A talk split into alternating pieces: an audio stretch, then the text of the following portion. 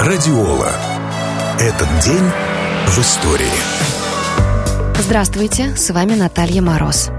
Именинник дня, актер и телеведущий Александр Носик родился в творческой семье. Ну что, пес, я твой должник. Досталось тебе.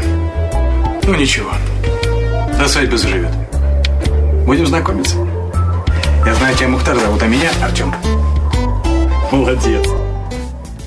Папа Валерий Носик – комик, известный телезрителю больше по кинофильму «Большая перемена», где он сыграл Отто Фукина. Мама Мария Александровна, артистка театра и кино, сыграла роль в кинофильме «Мимо окон идут поезда». Несмотря на это, Александр никогда не мечтал стать актером. Будучи старшеклассником, он увлекся экономикой, после школы поступил в финансово-экономический техникум.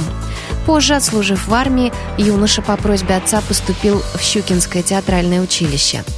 Первой серьезной работой артиста был сериал «Спецназ», где он исполнил роль военнослужащего по кличке Змей.